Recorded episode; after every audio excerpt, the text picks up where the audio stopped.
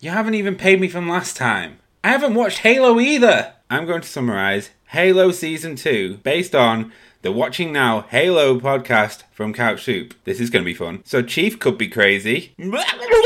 Cortana's had a facelift. We're a bit mixed. Kwan and Soren's story is really boring. Is is it over yet? Reach is fucked. Reach for the stars. You all are gonna die. Spartans have a new leader called Ackerson, more like Dickerson. Apparently, Makee is alive? She didn't die on screen, so she's probably not dead. Kai's definitely not dying. Right, right, right. And the flood is coming. Is the water on this planet? What do I know? You should be listening to the Watching Now Halo podcast everywhere podcasts are available. Where's my money, Drew? From the team that brought you the award winning show Retro Replay and the Emmy nominated comedy series Con Man comes a new idea just crazy enough to be good. Introducing Couch Soup. I know, I know, you're probably wondering what is Couch Soup? Well, Couch Soup is content for your hungry nerd soul. Daily articles from fans, not pundits. Weekly podcasts that contain a multiverse of opinions on all things pop culture exclusive videos, and weekly live streams where we laugh, scream, and sometimes have technical difficulties. All created by folks like you, the gamers, the film nerds, the TV bingers, comic book lovers, bookworms, and pop culture enthusiasts, all in one giant bowl of beautiful, disgusting, soupy goodness at couchsoup.com.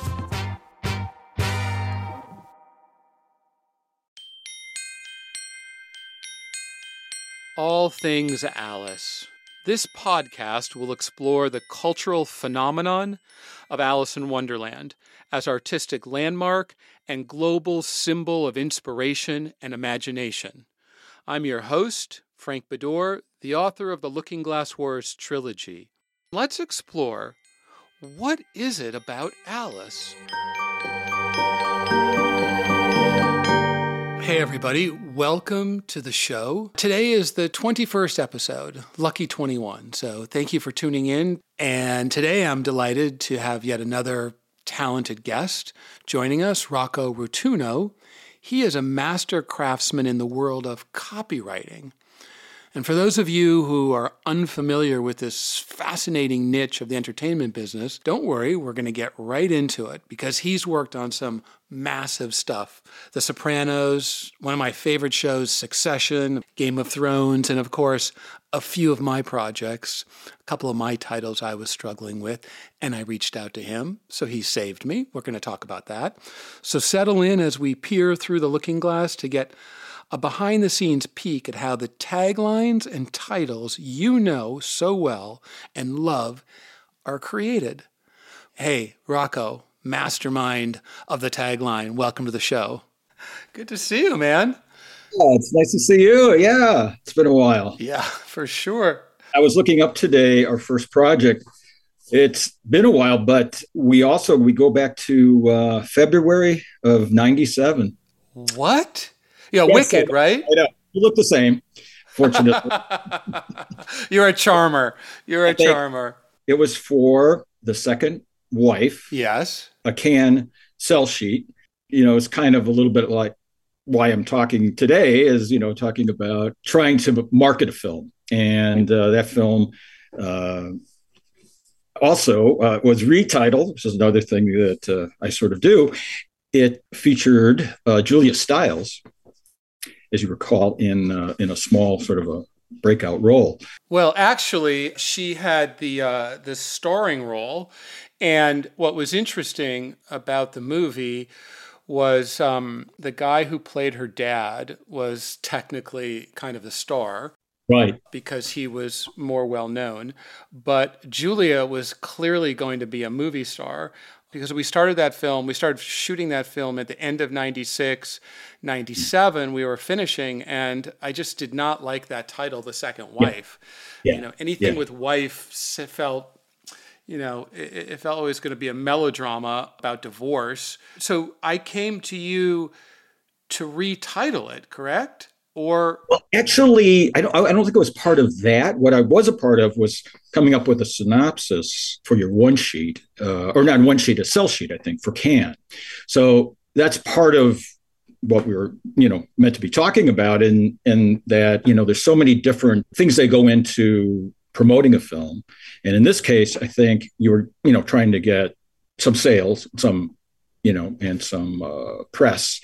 So the film was done so all the all the information about the entire story was there and then just wanted to have something. So i, I think he probably ended up having some art of some kind on the front maybe a little line and then and the, and i assume at the time before he changed it the title. And then in the back there was uh, just like a one page synopsis giving you know people that might want to buy it or might want to you know show it an idea of what the film's about now, the irony, and I think I mentioned one time to you that was that when you invited me to the screening, my wife and I were happened to be sitting in back of Julia Stiles, and she was really, really good, and you could tell uh, she had a you know a career. And I uh, kind of tapped her on the shoulder afterwards, and I said, "Well, congratulations on your brilliant career, coming career." And the ironic thing was that about six months or maybe a year later, I got an assignment to work on uh, 10 Things I Hate About You, which was for uh, Disney Touchstone. So that came out in probably was filmed in 98 after your film, uh, came out in 99. And uh, yeah, breakout star that she, yeah, she happened to be with a, another unknown guy named Heath Ledger.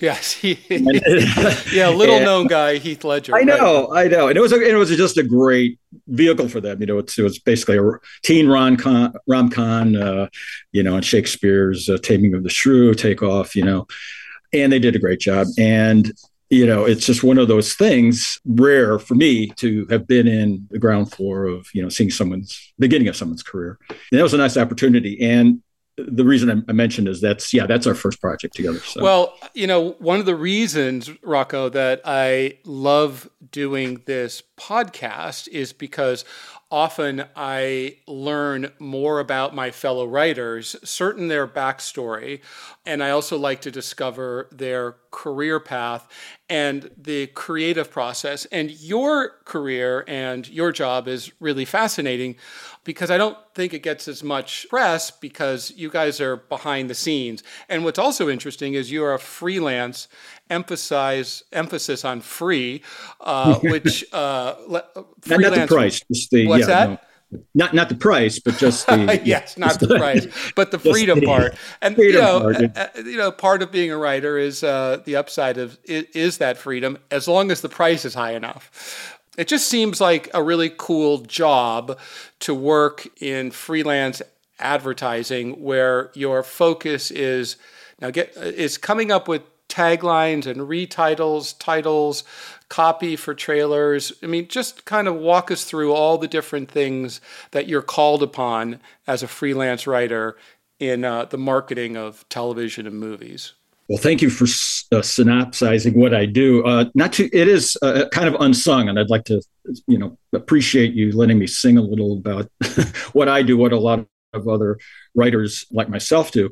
First, I have to say that we are not, well, at least I am not, but uh, I, was, I would assume most of the writers that do what I do, we're not in a union and not part of you know what's going on now with the uh, writers' strike, which I think is, if I was doing that, I'd certainly be on the line. It's uh, it really is. They're they're they are sung in some ways, and they are they do get you know nominated for awards and that. But again everything really starts you know with the written word. I can't do what i do without that. And so little anecdote which you know there's actually two. One is that uh, we had uh, uh, an acquaintance of my wife's and she had known her for you know a few years. And one day you know they were getting a little closer and she said so what is it exactly that your husband does and so my wife tried to explain, well, you know, he kind of writes promotional copy and lines for for films. It's kind of film marketing, film advertising. I think she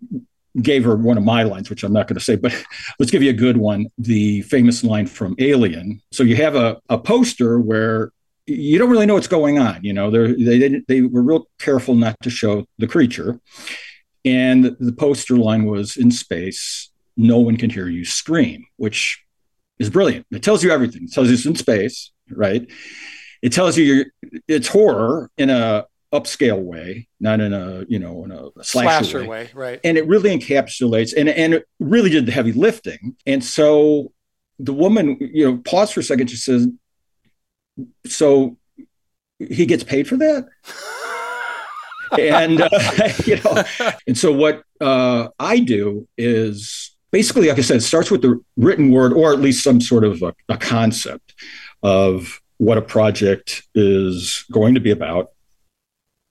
And I'll either read a script or in some cases, uh, there may be a semi finished uh, version of the film or TV show.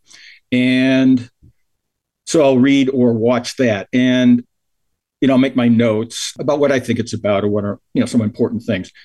But in general, what happens is that the advertising end of it really is left to the studios marketing departments. And marketing's gone back to the very beginning of film. I mean you know you could have probably have a you know nickelodeon and somebody would have a sandwich board and say this is the greatest you know western ever or something. And yeah the whole idea is just trying to get people in the seats.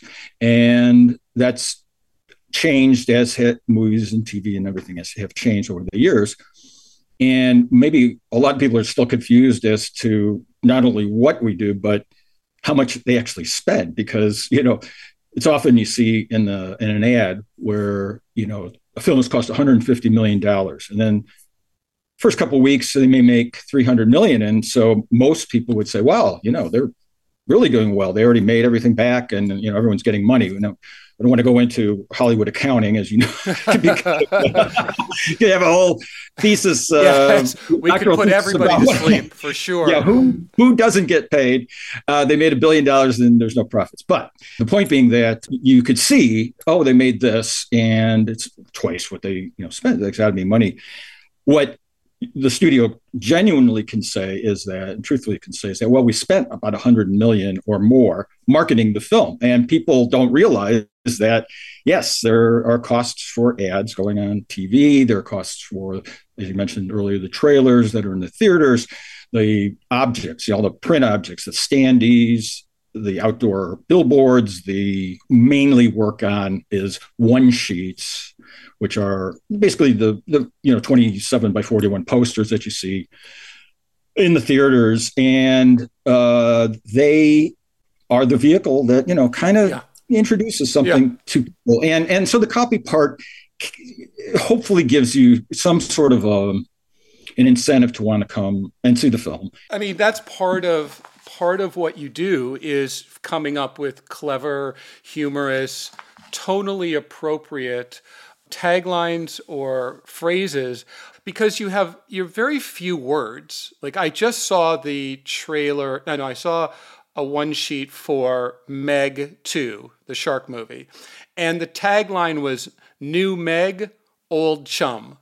Now, that's a pretty good tagline. Right. And you mentioned Alien, which was a classic, Classic, uh, and right. you said it did the heavy lifting. And the text, when you say what did the heavy lifting, was the text because the visual was trying to hold back the creature.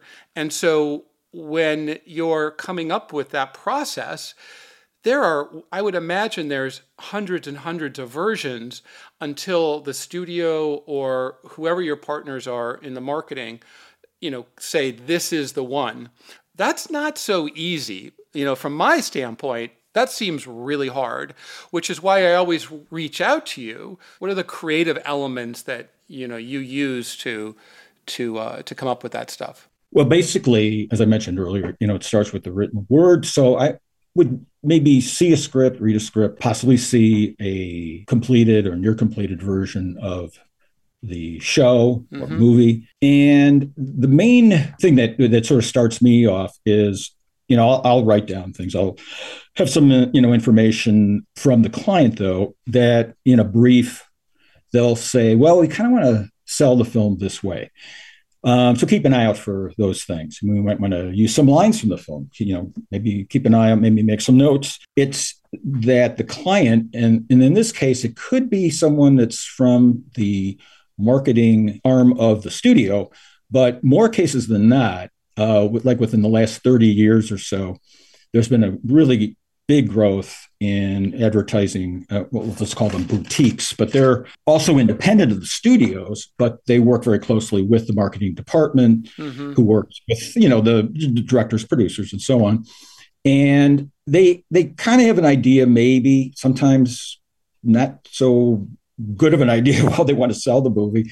And they want to touch on a lot of different things perhaps and they call that you know what can you write to these buckets? So they might say we have five ways we're thinking about this. And ultimately what happens though is to kind of hedge their bets a little bit they'll also do some market research and have some focus groups. And so different things can happen along the way. They may initially want to show one thing or say one thing and I'll be called in, and that'll be called like an exploration. That's basically the best way to put it. So a copy exploration. So while artists are working on, as I mentioned earlier, key art, and that that's a long uh, process, like you said. It you know, it's I think the thing is like anything else that I had mentioned earlier, like trying to work and do lighting or trying to do costumes or you know, it's time intensive. Uh, you, you know, you, you see the finished product and don't really know what goes on behind it. And yeah, I personally could work on, you know, and two, 300 different titles to, you know, 50 to 100, 150 taglines, uh, come back and do some more other other writers have done other things at other studios and they have all this stuff to choose from.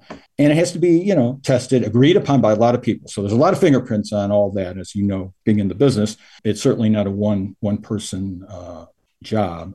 And it just it takes some time to try to figure out you know and it's usually more often than that ends up in the last minute. It's like, oh, we got to get this film, you know, we got to get it out. It's opening tomorrow.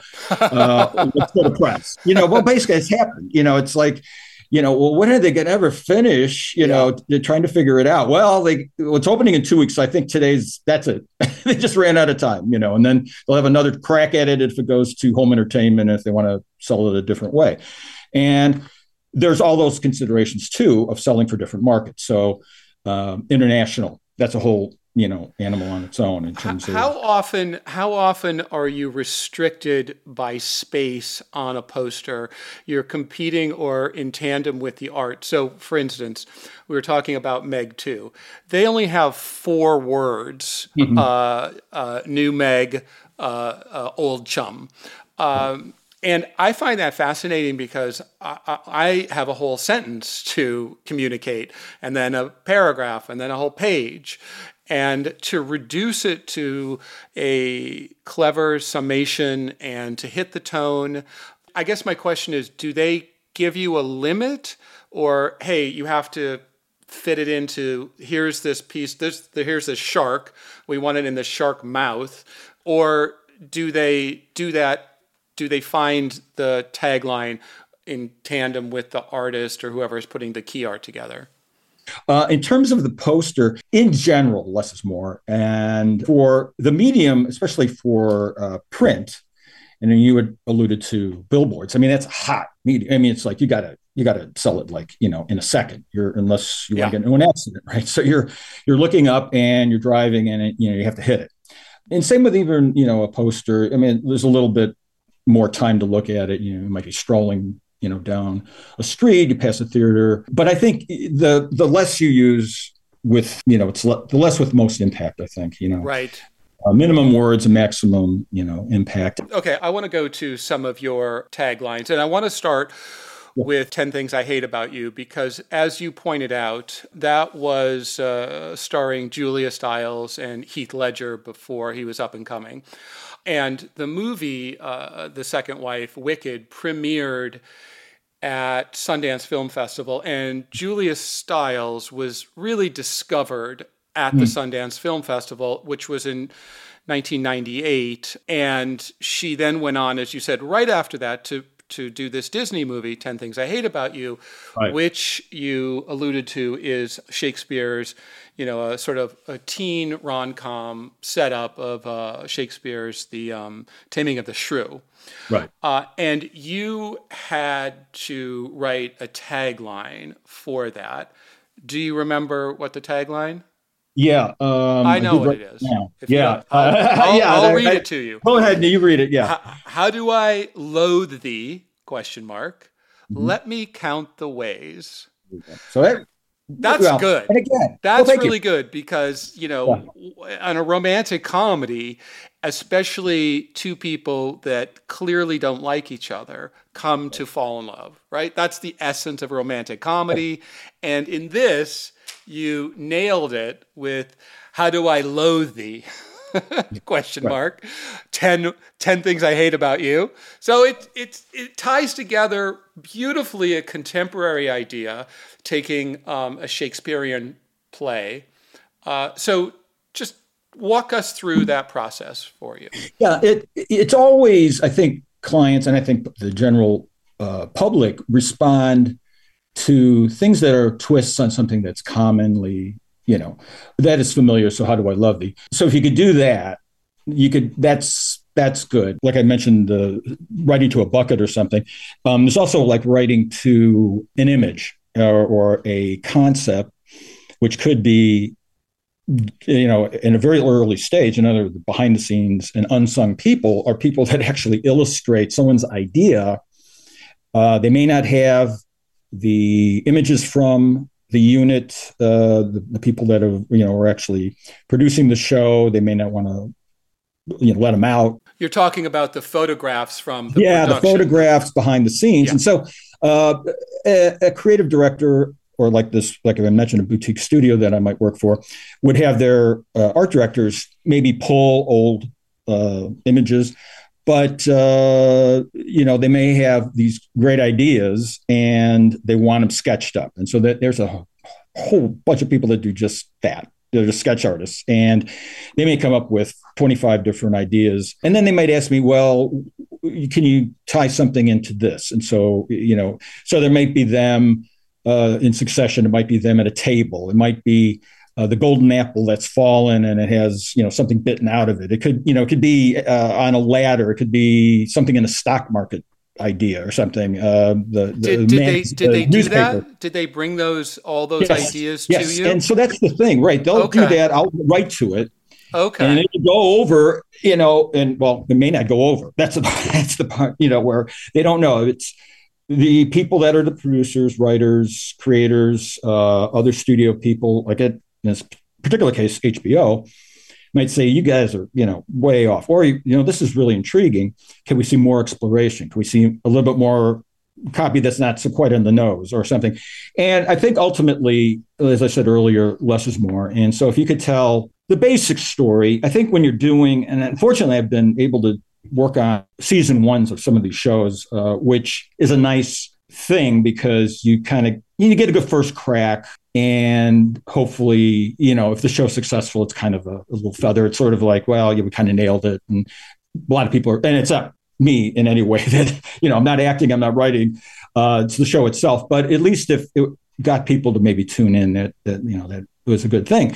And for some odd reason yeah, i've worked on a lot of uh, pilots or a lot of season ones. It's hard because in one sense not even the creators really know how they should sell the show. They know the show. They probably know i'm sure how the season first season's going to end. And they probably maybe even have a bible or an arc for the you know four or five seasons. But things sort of change as the show develops and as they you know gain a, a audience. And then the audience prefers a certain character that maybe they didn't think about before and they get written and then the, it changes you know. The ad uh, for the say the next season i could allude to one in particular which was uh, the sopranos. How do you sell the sopranos? Nobody knows what it's about. The studio knows the people behind it are really good but you know you, you don't really you know you could sell it that way. You could say well they this is their you know they've done these things that you've seen before life on the streets. And yeah david chase was very adamant about using the title and you could work around it you could keep the story the same everything the same by you know the family's going to be called the sopranos and that's that, that's it but should the show be called that and so getting back to your you're saying about uh, retitling and all that exploration Well, it was a real problem for HBO. I mean, what is this? A show about a family of opera singers? You know, I mean, that's literally no, right, that's right. That's a real thing. I mean, that's the first. You know, they're not trying to be, you know, sound stupid. They're yeah, just no, trying to sense. look at it from right as a, as a as a normal viewer would. You know, look at Ivan. You know, it's like oh, that's you know that's yeah. her name, and I read the script and. I, as I remember, I don't think they revealed the last scene, or maybe it was rewritten. And the thing was, it, as you may remember, it really kind of had, it was maybe a tad lighter um, than it certainly turned out to be. And I think they were, the, one of the main hooks of the show, as you may recall, was that you have this leader of a, you know, a successful mafia. Uh, New Jersey mafia operation. And, you know, we went through all the titles, you know, the, the Made Man, Made in America, all these things that, you know, not The Sopranos, right? It's going to be about the mobsters or it's going to be about his problem. And the basic, you know, hook was his problem of dealing with his own family, you know, his family, the, the mob family, and the pressures and him going to a psychiatrist, which yeah, was, a, that, that was, was, the big thing. And Lauren, uh, Lorraine Bracco was known. And so she was kind of a big character because she had been in uh, Goodfellas, and uh, you know uh, James Gandolfini had been in you know some character roles, and not really known. And so she was a big part of it. And then it was sort of well, then that's not really what the show. You kind of after the first initial violence, and then as they got people got more and more into all his family characters, it became this show then about his life and uh, his you know family. the two sides and all that thing. And, and be fleshed out. But in the beginning it was kind of like well you got this character and he's gonna be in therapy and they bought it and it, rightly so. But it was like well how do we you know you know so they wanted to go with the mob thing right away. And then eh, i really don't want to sell that. He and so he stuck by the original title and david course, did. David chase stuck by the title. And, and and you know it just made sense later, obviously. You know, everyone knows what it is. No one cares that it's, you know, the Sopranos. They're not a family of opera singers. And, you know, it's it's it's a anyway, to answer your question, and you know, it's it's a very involved process, especially titles, because it should say so much. It should nail it pretty well and well that's a great a that, that's really a great example because to your point uh, the sopranos does sound like some other kind of show um, and uh, you don't want to you don't want it to feel like a bread and butter uh, crime drama with mm-hmm. you know mobsters that's on the tail of you know Goodfellas and all these other you know movies. So what distinguishes it um, and I can see that that be a, a very complicated and difficult um, task. And then you have the showrunner who's insisting, uh, rightly so, he knew something. And that's where the executives have to trust the creator that there's something there's a reason I named it The Sopranos. There's a there's a there's there's a tone to their name that is going to be in the show. But it's very legitimate to to think that that can be confusing and turn people off. And so you came up with if one family doesn't kill you, the other family will. Your job is, you know, pressure filled to deliver and also when you deliver that they're going to it's repeat business. If you can come up with a tagline like if one family doesn't kill you the other family will where there's lots of complications with a filmmaker a creator who wants to keep the title the studio's like this is really confusing. We want this. We don't want that. Uh, you know that's that's a that's a, that's a good job. I mean, that's that's a job a that's going to keep on I, giving. I, I, you know, it's like the old saying, uh, you know, if you uh, enjoy what you do, you don't work a day in your life. And I and I genuinely feel that way. I mean, there are times, you know, deadlines are varies, and it could be could be anywhere from a week or boy, two weeks. Actually, two weeks is too long for me. Um, I like to get things done in a session and then go back and edit, but it could be within a few hours. we have, we have a what they call a fire drill, and so can can you call it noon? Can you get it to us by the end of the day, five o'clock or something? And that, that's a little less fun. But the thing I wanted to mention was, uh, and I keep going back to sort of the selling part because as I mentioned, it is show business. And so you, you know, there's the creative side in all aspects of the business. And then there's the craft side, you know, getting it done in time whether you're building a set or something that doesn't fall and what have you. The craft for me is to have resources, things that I've thought of before. You know, in a notebook, I had a writer friend who worked for actually in television who uh, said, keep a file. Now, keep a file of things you think of, keep a file of things you think worked well. It could be advertising, it could be movies. And I was uh, going to mention earlier, most of the entertainment breaks down into maybe five or six different ca- categories. So I'll have a file on drama and one on horror and one on romance and one on comedy and one on like thriller, adventure, you know, thrillers. And if I need to jumpstart something, if I need to springboard, I could go to that. And if I need to do it, you know, uh, uh, you know, and especially in that that quick of a time, just to kind of get things going. So yeah, there's a little bit of pressure to uh, make sure you don't, you know, f it up, and that you get most, you know, bang for your buck. So, do you work with as a freelancer? Do you work with different boutique advertising agencies? Uh, they call you up and say, "Hey, this is what we're doing," or does the studio call you directly? How does that work?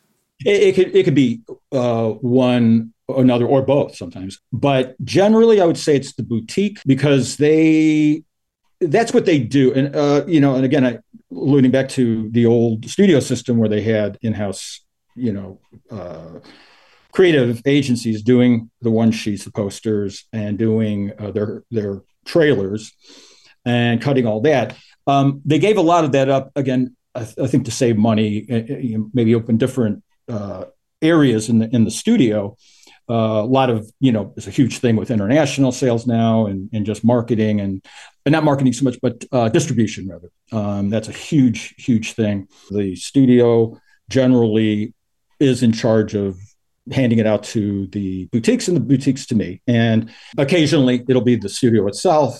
I don't want to embarrass you, Rocco, but I'm really impressed with a lot of the taglines you've oh, done. And okay. I'm kind of excited to just say the tagline first and then give a little pause and let the audience guess what the show is. Okay, so the first one is uh, Take What's Yours. Take What's Yours. Now, that's a big show. This was for season one of Succession. Just tell us quickly, you know, what you were thinking of. What what is that? What does take what's yours conjure for the audience? What were you aiming for? Uh, conflict. You know, what it drives every story, right? And you know, you can't tell. You can if you want tell too much. And like I had mentioned earlier, the uh, in the 70s or 80s, you know, they had a paragraph but you know they want it quick and to the point. And I think um, that's it. That's conflict. It, you know? Conflict. Well, that's gonna that's gonna come up a lot, and that's certainly gonna come up with the next title that everybody's gonna know. War is coming. Everybody knows that's uh, Game of Thrones, but the difference is this was for season two, so people had watched this first season and tell us what the thinking was there again in, in this particular case it goes and and it's similarly done in successive seasons it really is the arc of the season and so what do we want to put out there you know right so they've been teasing war and now war's coming and then it's you know the next season is you know this one takes the throne or something and got it building on that story arc which the writers probably came up with you know 10 seasons and then yeah. they're all trying to hit a certain message. Okay, this title, this this tagline's one of my favorite. Life's not a word, it's a sentence. Life's not a word, it's a sentence. It was a while ago, but that was Oz for season one. Yeah. That's very clever. Thank you. And it's just basically, well, how do you? The show is Oz, and it's a little bit. Uh, it, I don't want to say it's light because it's about prison, but at the same time, uh, I think, and especially with HBO premium, uh, hopefully clever, intelligent, right? You know, that's what they want. So yeah, and it, it you know you pick it up right away, as you do with this next one. Waiting sucks. Waiting right. sucks. True Blood season three. what was the first season? Do you know what the first season tag was? The second season, and yeah, I, I wish I did. Uh, I know they're very short and very clever. Uh, it basically, uh, I don't know if it was something like everything's hotter down south. I'm not, I'm not sure what it was, but they were very clever because it had that campy feel. Uh, of course, by this actual point, was there was uh, a delay, and uh, in the you know their season, you know, it was going to, you know, instead of coming in six months later or eight months later, it took like I can't remember what the reason was, but it took 12 months or a year and a half or whatever. And so that was that message. Um, but you know, they may have even had another one for that season that explains something else. But there are these also one of the big points is that there are a lot of teaser things, and that's you know uh, one of the things they did with uh, True Blood was doing a lot of ads like just showing a coffee pot and said, "Well, it's really it, with you know red liquid," and say, you know, it's time time for a cup of Joe, right? You know, so we had all these funny, you know, allusions to the show, yeah, clever, campy, and they would put those and wild post those. Wild post would be like, you know, just taking smaller versions of the poster, putting them on a telephone pole or something, and it would get it out there. And there's so many different techniques now that you can do. Obviously, uh, on, online. So and know. and and those all those shows I mentioned, along with The Sopranos, which we spoke about earlier, are, are HBO.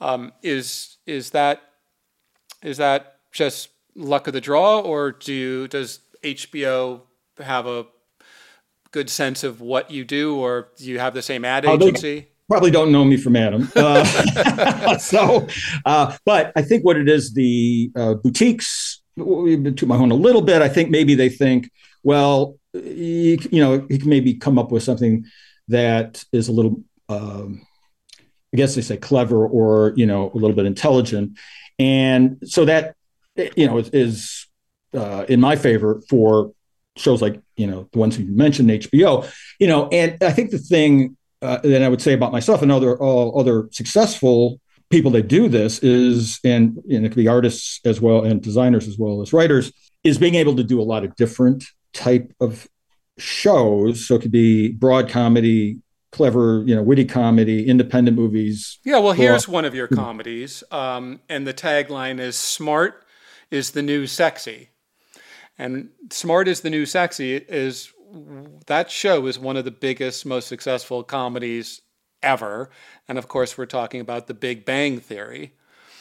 And um, so, I had that, no idea what you know. It's going to be any different from any other show. You know, it, you know, it's the show itself, obviously, but it, it just gives the idea. Well, these are intelligent people, and it's not going to be your, you know, it's going to be a, a sitcom, but not not a super silly. I mean, obviously the people in it are all very educated, and uh, so you're getting getting something a little bit different.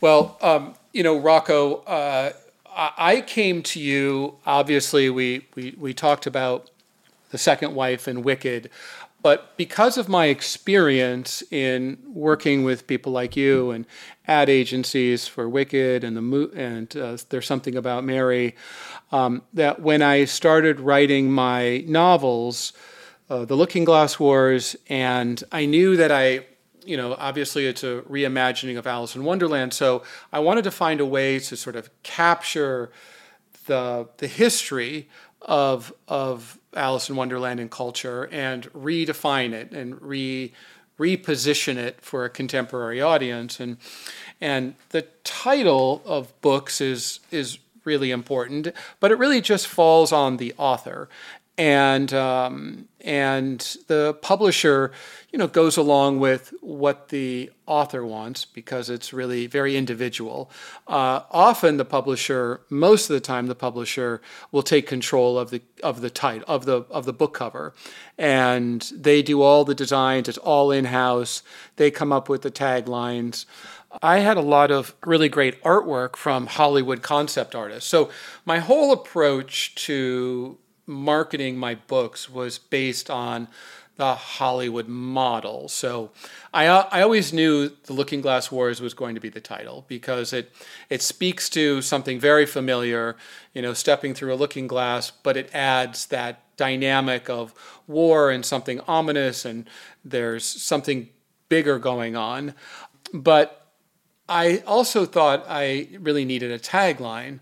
Um, and the tagline that I ended up landing on was fantasy just declared war on reality.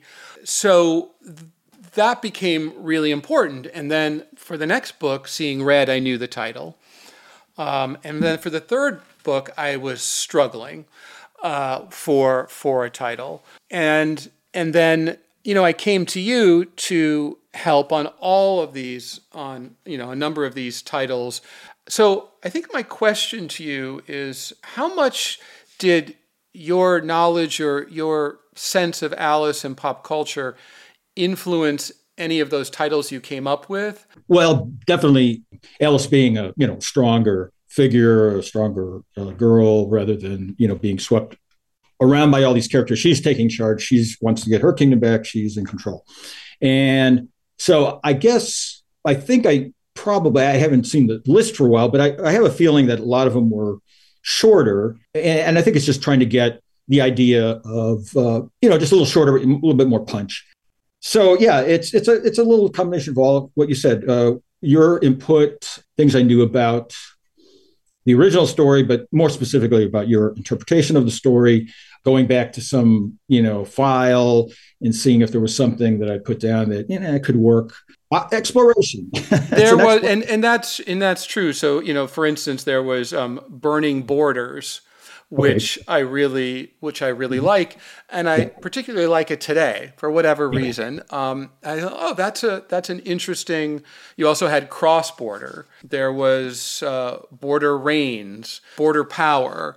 But you know, you're you're right. The exploration is really is really great because a lot of times that exploration will produce uh, phraseology or a couple of words that I can use in the marketing of social media that um, allows for a like a little variation on what the story is. Um, so, given that, um, why don't you share your history with Alice in Wonderland? How did you come to Alice? Was it through the books or the movies or something else?